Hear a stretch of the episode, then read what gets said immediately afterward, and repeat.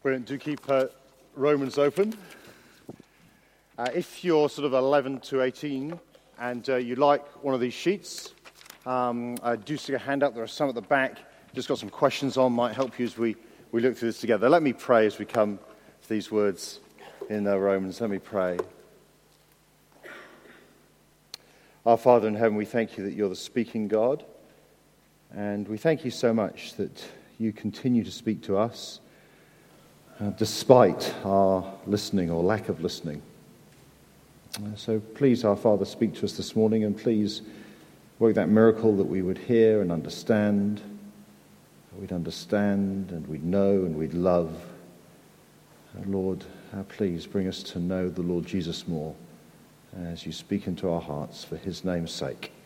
Amen. Well, uh, Nick had been at uh, Chessington Evangelical Church for 40 years. He'd served on the diaconate as a deacon for 20 years. He'd done a 10 year stint as a leader in the YPF. He'd never missed a committee meeting in his entire time at the church. He was a regular at the prayer meeting. Uh, outside church, he'd been an active member of the Rotary Club, a respected member of the local community, a school governor a proud grandfather. And Nick was a very decent sort of bloke. And quietly, he knew it. He just knew he was a bit better than other people. He was a good Christian. Oh, he trusted that Jesus died for him, but he knew he was a good Christian. And so did everyone who went to his funeral just after he died, peacefully in his sleep, aged 84. They knew he'd gone to heaven. I mean, after all, there had never been a keener servant of the church than Nick. Velma never had a chance to get to church after she became a Christian. They don't let you out of death row at North Carolina's state penitentiary, especially after you've murdered four people by poisoning them, one of them being your own mother. But when she heard the gospel, the good news about Jesus from Billy Graham's wife, Ruth, she was convicted. She knew in her heart, in her own words, that they were her crimes, they were her sins, and she was guilty of them. And therefore, she came to trust in the Lord Jesus Christ. When she was executed by lethal injection in 1986, the prison warder who oversaw her death said that he'd never seen anyone so peaceful, so radiant as they died. Velma Barfield was ready to meet God because she knew Jesus had died in her place. Now, which of those two do you think had a right relationship with God? But because Romans 10 says that Velma Barfield is enjoying paradise with Jesus now, and that Nick, if he existed, well, he wouldn't be in heaven. He'd be facing God's right anger for trusting in himself. Now, that's the shock of this passage.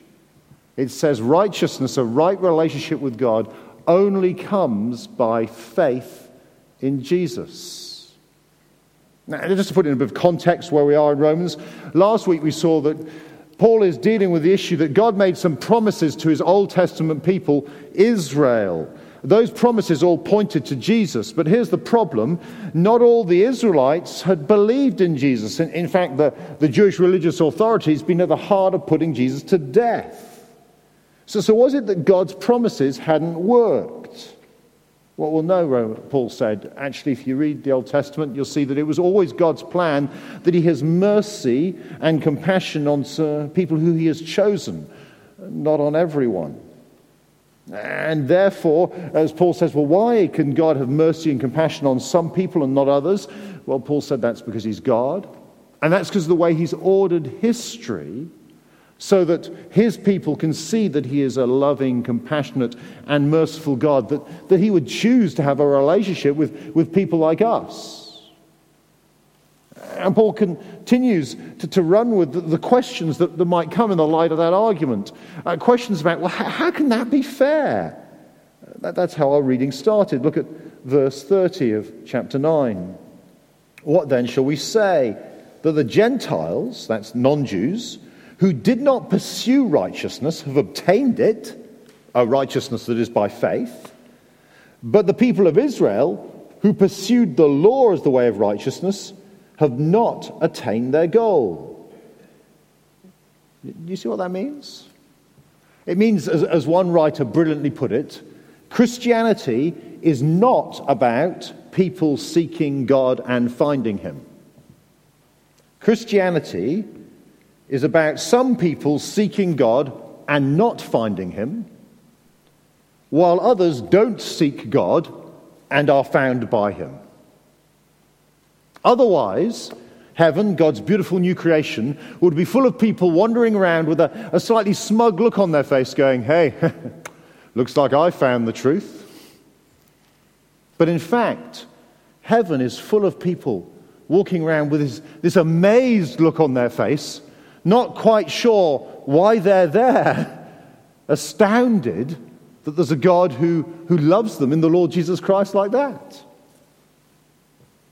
You see, the big question of Romans 10 is, is how can it be fair? Uh, and the reason that the answer that Paul gives is, is well, because God makes you right with himself.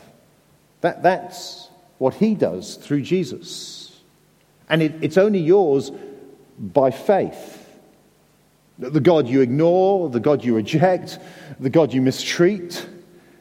Well, he is the one who searches you out and brings you to his Son, the Lord Jesus Christ. So, in, in the two options, if you like, trying hard to be a very good religious person, uh, trying to get right with God, or trusting that God has done everything for you in his Son, the Lord Jesus, well, it's only the trusting Jesus option that works. And the Jews had that wrong, says Paul. Look at verse 32. Why not? Because they pursued it not by faith but as if it were by works. They stumbled over the stumbling stone. As it is written, See, I lay in Zion a stone that causes people to stumble, and a rock that makes them fall, and the one who believes in him will never be put to shame. Uh, this stone that, that Paul talks about, it's quoted in the Old Testament in the prophet Isaiah. Paul's putting two quotes together there. And the stone is the Lord himself. The stone is a hymn. Did you see that at the end of the verse? This is a person, the Lord Jesus. And the Jews, they didn't want to follow Jesus. They stumbled over him, they rejected him. But, but Paul says, for the one who trusts in Jesus, they'll never be put to shame. So, so those are the two, two options on offer this morning. Admit that you're bankrupt before God and, and you need Jesus you need him to pay your debt so that you can walk into heaven clothed in his righteousness, utterly secure in what he's done for you with your head held high. Or go on thinking, well, I'm not that bad. I'm certainly not as bad as them. And I get a church. Trust or stumbling. Salvation or shame. Those are the two options. And it does really matter because look at Paul's passion in chapter 10, verse 1. He says, Brothers and sisters, my heart's desire and prayer to God for the Israelites is that they may be saved. See, those who don't trust in Jesus are in a dangerous place. They, they stand guilty before a God who is rightfully angry with them. And so Paul says, I'm praying that they will come to Jesus, they'll, they'll accept God. And the reason that he prays is, is that they need to realize this is the first thing maybe you need to realize this morning uh, that being a Christian, it's not about being very keen. It's not, it's not about being very keen because the Jews were keen. Look at, look at verse 2 with me. For I can testify about them that they are zealous for God, but their zeal is not based on knowledge, since they did not know the righteousness of God and sought to establish their own. They did not submit to God's righteousness. You see, the thing everyone needs to know is you, you can't get right with God by your own effort. However keen you are, you've got to accept the righteousness, the right relationship He offers you. And the, the Jews of Jesus' day had made this basic error. Uh, we see it as we look at the, the religious leaders in, in the Gospels in Matthew, Mark, Luke, and John. They're self righteous. They, they think their religious efforts have made them right with God. So they reject the offer of forgiveness through the Lord Jesus Christ. Now you'd think, why would anyone reject an offer of, of forgiveness, of free love from God? Well, it's because we don't want to submit to Him. Do you see that at the end of verse 3? They would not submit to the righteousness of God. You see, having faith in Jesus is having faith in the one called Jesus Christ. And Christ is just a, a term that means anointed king. He is God's righteousness. It's by coming to Jesus and being united to Him that, that Christ bears our sins upon the cross and that we are made right with God by His perfect life. But when we come to Jesus, when we say, I believe in Jesus, we say, I believe in the King. And if you have faith in the King, you have to submit to Him. It's an active thing. And actually, people therefore don't want to come to Jesus because they don't want to submit to God's king. Now, how do we see this danger, danger in us, in, in, in, a church? Because I don't think there are many of us walking around thinking, oh, yeah, yeah, no, I'm perfect. I don't need any forgiveness. I don't think there are many of us even walking around thinking that I'm, I'm good enough for God. I don't think that, that we'd actively, anyone would, would say here, I'm trusting in my own religious efforts. But I think we see this in ourselves when we quietly just think we're a bit better than others. And the way we think we're better than others is, is we, we get a bit frustrated when they don't seem to be trying quite as hard as we are. We just get a bit irritated by them. We can see that in our, our heart attitude of, of comparison. Oh, yeah, I'm, I'm serving a bit better than they are. Yeah, I, I uh, at our, our, previous church in, in, Preston, the downstairs hall had a linoleum floor. You remember those? Had to be mopped from time to time. And humble servant of the Lord Jesus Christ that I am, I occasionally would opt to mop the linoleum floor. The problem was, usually no one around when I'm doing it. So I was always glad when I was mopping the floor when someone came in, preferably an old lady, and went, Oh, look, the vicar's mopping the floor. Oh, yes, I'm humbling mopping the floor, and I'm glad you've seen me. One day I had a nightmare. I was mopping, it's a huge floor, I'm mopping the floor for ages. I was sweating buckets, and no one came. Absolutely no one at all. And then I had this brilliant thought in my head but Jesus can see me. see, see that's, that's the hard attitude that quietly thinks, oh, yeah, no, I'm quite good at this Christian thing. I'm a floor mopper. Yeah? You're not a floor mopper, ah, but I am. I'm a bit keener than you are. But, but you see, being right with God, it's not about our own efforts. Uh, the Jewish religious leaders, they thought they could keep God's law. And by doing so, they entirely missed the point of God's law. Do you see that in verse 4? Christ is the culmination of the law so that they may be righteousness for everyone who believes. When Paul says Christ is the culmination of, of, the Old Testament law, he's saying if you are on a train called law, Jesus is the station it's taking you to at the end of the line. God's law was designed to take you to Jesus.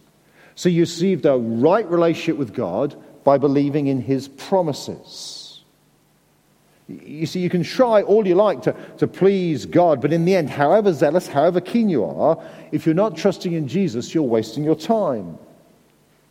Uh, there was an article not too long ago about how they're, they're thinking about banning parents from teaching their kids to drive uh, for safety reasons. Apparently, it's not because there have been accidents with learners in that sort of heated argument about, you cannot approach the roundabout that quickly. Yes, I can. It's not because of that. It's apparently because parents teach their children to drive incorrectly. We very zealously teach them our bad habits. And the result is, at best, they fail their driving test. At worst, they kill people on the road because they begin to drive like us. You see, you see it's, it's not just being keen or passionate that there is, there is a right and wrong way to drive. And the same with a relationship with God. You see, our, our culture says it, it, doesn't matter what you believe as long as you're really keen about it, as long as you're really passionate. In fact, the more passionate about it you are, the less I can criticize you for it. But God doesn't agree. He says, no, it's only by trusting in the Lord Jesus. That, that's the only way. However keen you are, you can be right with me. It's why, by the way, we must never teach moralism to our children. You know, you know that? We say it. I've heard myself say it. All I want you to do, darling, is, is, to, is to try your hardest. Do your best. Now, that's true maybe when it comes to algebra, but it's never true when it comes to behavior. No, no, our hardest, our best will, will never be enough in terms of our behavior. And it's absolutely lethal when it comes to being right with God. Because however charming and kind and nice and pleasant our kids are, I wish, they desperately need to hear of Jesus every day because he's the only way they can be right with God. They need to learn no, your trying your hardest will never be good enough, but it doesn't matter. It doesn't matter. Because here's the second thing if it's not about being very keen, it's always been about faith in Jesus. You see, we can't accuse God of shifting the goalposts. Some people do that. You know, they say, well, in the Old Testament, God had this law and you had to sort of keep it and be a good person. But then we're okay because he sent Jesus and he's changed, he's changed his mind. Now just trust in Jesus. And Paul says, no, it's always been about trusting in the God of love and forgiveness through his promises. He says, look, the law shows you that. Here's the problem. Look down at verse 5. Moses, God gave the law through Moses. Uh, in the book of Exodus, he says, Moses writes this about the righteousness that is by law. The person who does these things will live by them. It's a quote from Leviticus chapter 18. Point simple. You have to do the whole law if you want to live by it. You can't break any of it if you want to get right with God. And frankly, that's, that's impossible. It's an impossible task. Now, was God setting people an impossible task? No, the problem was they'd misunderstood the purpose of the law. Now, look what Paul says in, in verse 6. But the righteousness that is by faith says, Do not say in your heart, Who will ascend into heaven? That is to bring Christ down. Or who will descend into the deep? That is to bring Christ up from the dead. He's quoting again from the Old Testament, from another book with law in it, Deuteronomy. He, he starts off with a, a little phrase from, from Deuteronomy chapter 9 Do not say in your heart. Do you, do you know what it says in Deuteronomy chapter 9 after that? Here's what it says Do not say in your heart, The Lord has brought me here to take possession of this land because of my righteousness. Moses goes on to remind them From the day you left Egypt until you arrived here, you've been a rebellious against the Lord. You see, they're standing, having been taken out of Egypt, they're standing looking over the promised land that God's going to give them. And Moses says, You, you lot, you, be careful. Don't say in your heart, Hey, I'm here because I'm righteous with God. Haven't I done well? No, he says, Remember, you lot, you've been rebellious the whole time we brought you out of Egypt. You're only going into God's promised land because He is gracious and compassionate. And then Paul goes on to, to quote from Deuteronomy chapter 30 and talks about the Lord Jesus Christ. He, he says in, in verse 6 it's not that you have to drag God down from heaven. No, no, in humility, he's come down from heaven in the person of his son, Jesus. It's not that you have to somehow drag Jesus up and, and make him a living reality in your life. No, no, God has raised him from the dead. That there are no spiritual techniques you can perform to experience God's presence. There's, there's no moral hard work you have to do to get right with Him. There are no mystical practices that will make a, a jot of difference in your status with God. No, throughout the whole Bible, God's law, the purpose is to point you to the Lord Jesus Christ. First of all, for the Old Testament people, that was seen in the promises of God. That, that if they trust that when they fail to keep God's law, that the sacrifice they made would, would be enough for their forgiveness, their relationship with God was always restored. But, but for us now, the, the purpose of God's law is to take us to Jesus' death on the cross. That if we trust that Christ died for us, we know we're right with God. You see, the Old Testament law was a big signpost from God saying, Trust me, trust me. See, lots of people think um, that God's law is a bit like a, a GCSE exam.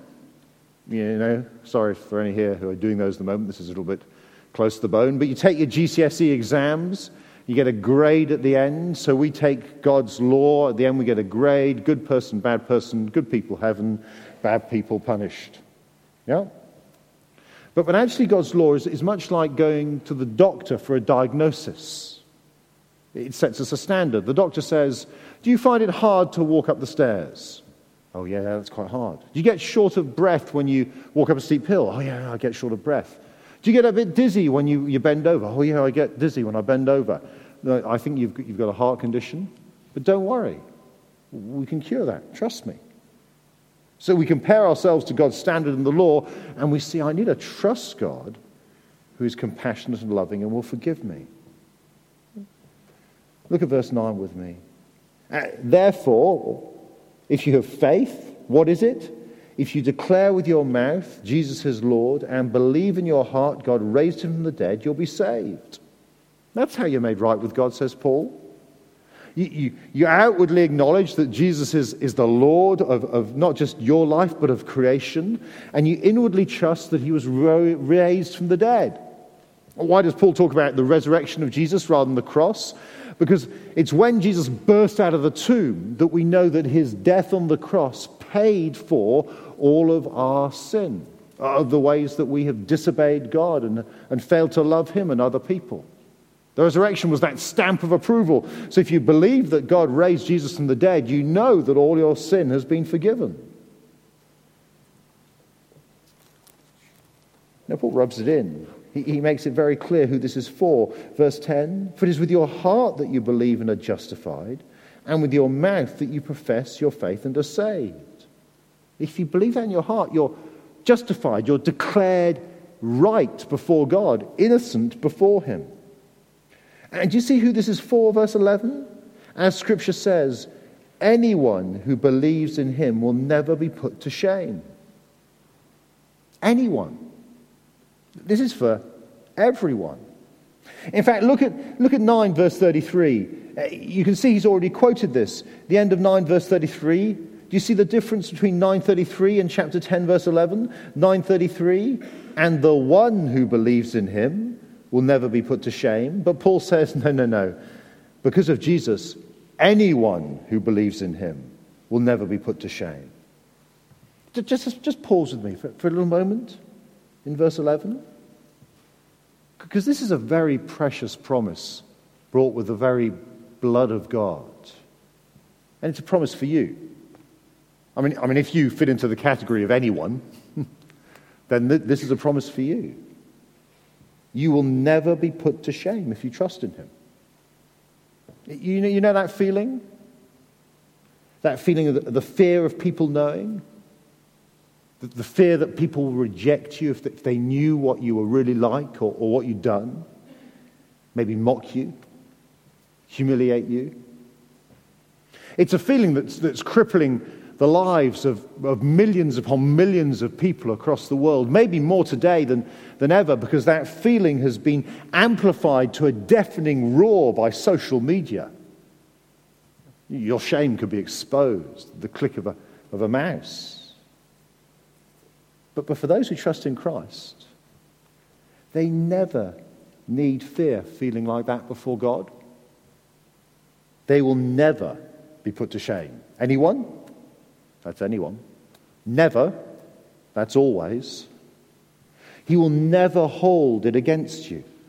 He will never mock you or condemn you or expose you, though he knows everything. He knows everything. And yet, the Bible, when it wants to talk about our relationship with God, says he, he shelters us in the shadow of His wings. He clothes us in His own royal righteousness. He washes us so that we are perfectly spotless and clean. If you have faith in Christ, you will never be put to shame. That, that's for anyone. And Romans chapter 3 told us there is no difference between Jew and Gentile for all have sinned and fall short of the glory of God. And Romans chapter 10, verse 12 tells us there is no difference between Jew and Gentile.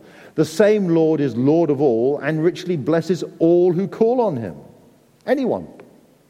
Absolutely anyone. No difference. We're all guilty. And the Lord will richly bless us, will pour his blessings in Jesus upon us. No difference, no distinction. God has no favorites. He doesn't, doesn't choose black over white or white over black. He doesn't choose women over men. He doesn't choose straight over gay. God has no distinction. Anyone who trusts in Christ, never put to shame. And this is very personal. All the yous in this little section of, of Romans, they're all singular. If you personally confess with your mouth that Jesus is Lord and you personally believe in his heart that he was raised from the dead, then you will never be put to shame. That doesn't matter if you've, you've been at CEC all your life, it doesn't even matter if you're the pastor.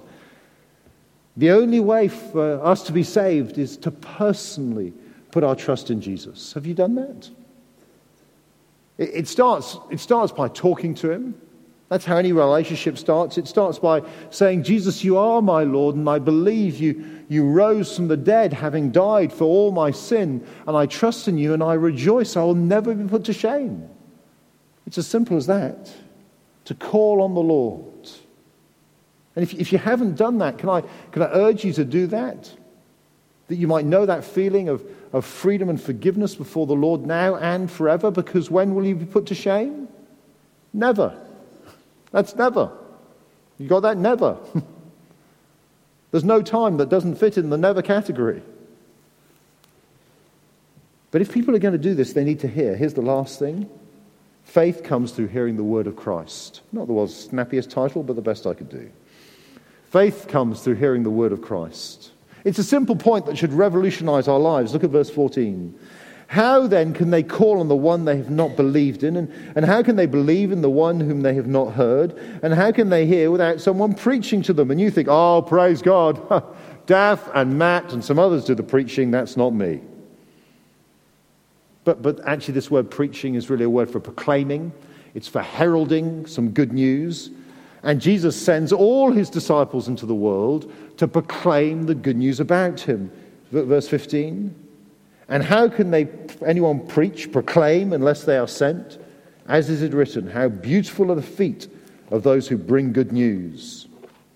Now, this is again is a quote from Isaiah, Isaiah 52. I once heard a very interesting conversation between some older ladies about their different chiropodists, uh, but this is not about the beauty of bunions.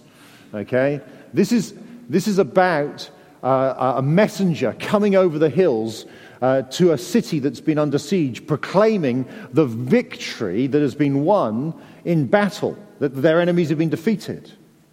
Uh, the D Day commemorations have been big this week, haven't they? And I was hearing on the news on, on a radio program that uh, they had appointed, the BBC appointed at just before D Day, an extra something like three to 4,000 extra journalists, war correspondents.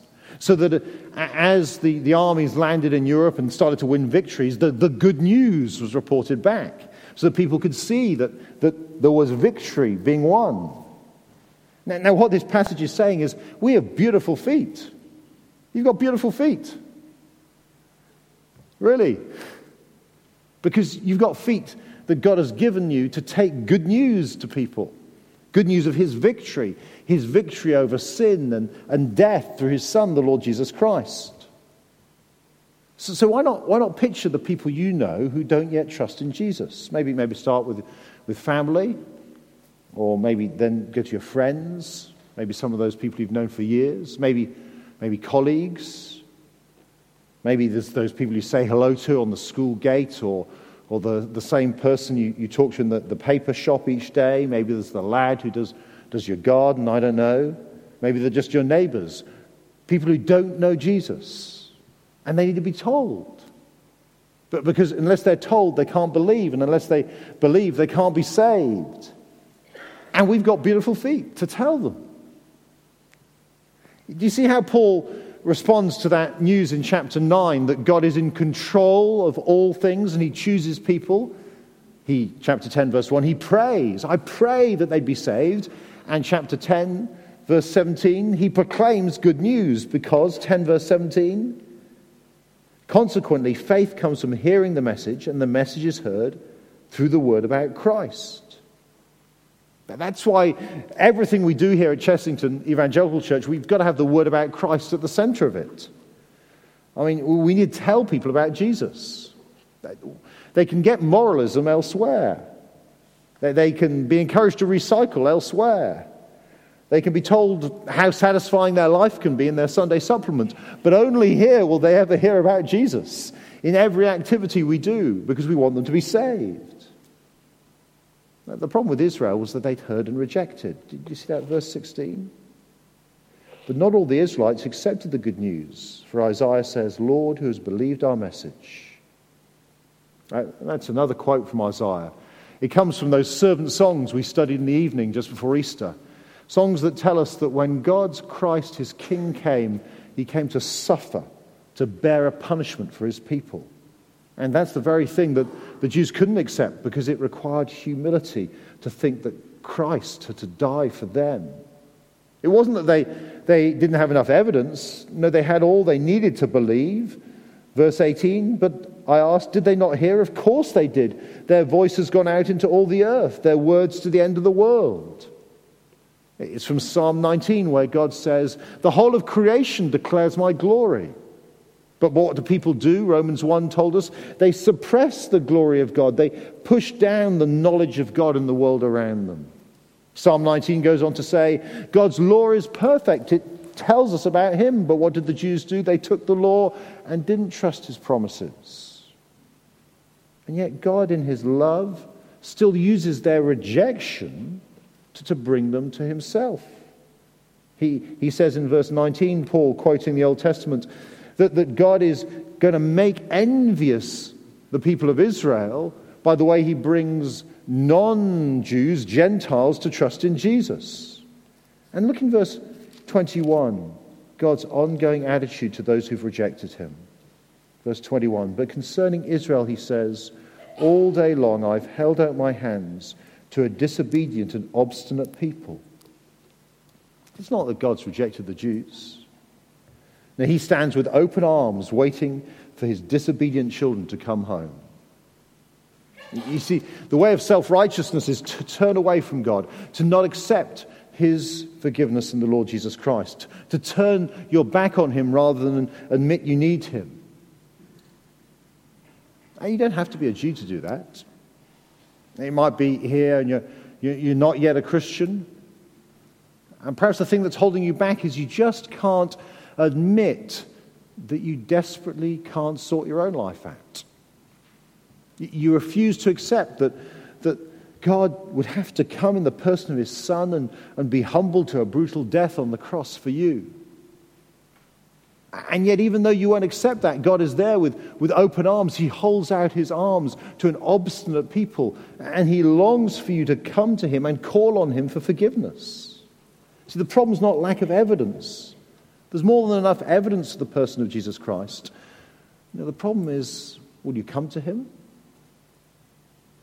And for those of us who know this Lord Jesus, for those of us who rejoice today in knowing we'll never be put to shame, if our God can stand with open arms, ready to welcome in those who've rejected him, surely we who have beautiful feet should be those who will take that message to anyone, because that's who can come to him, and everyone, because that's who he wants to hear it.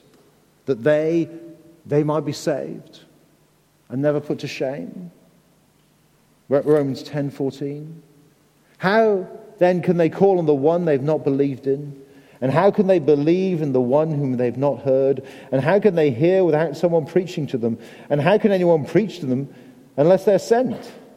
As it is written, how beautiful are the feet of those who bring good news. Let's pray together.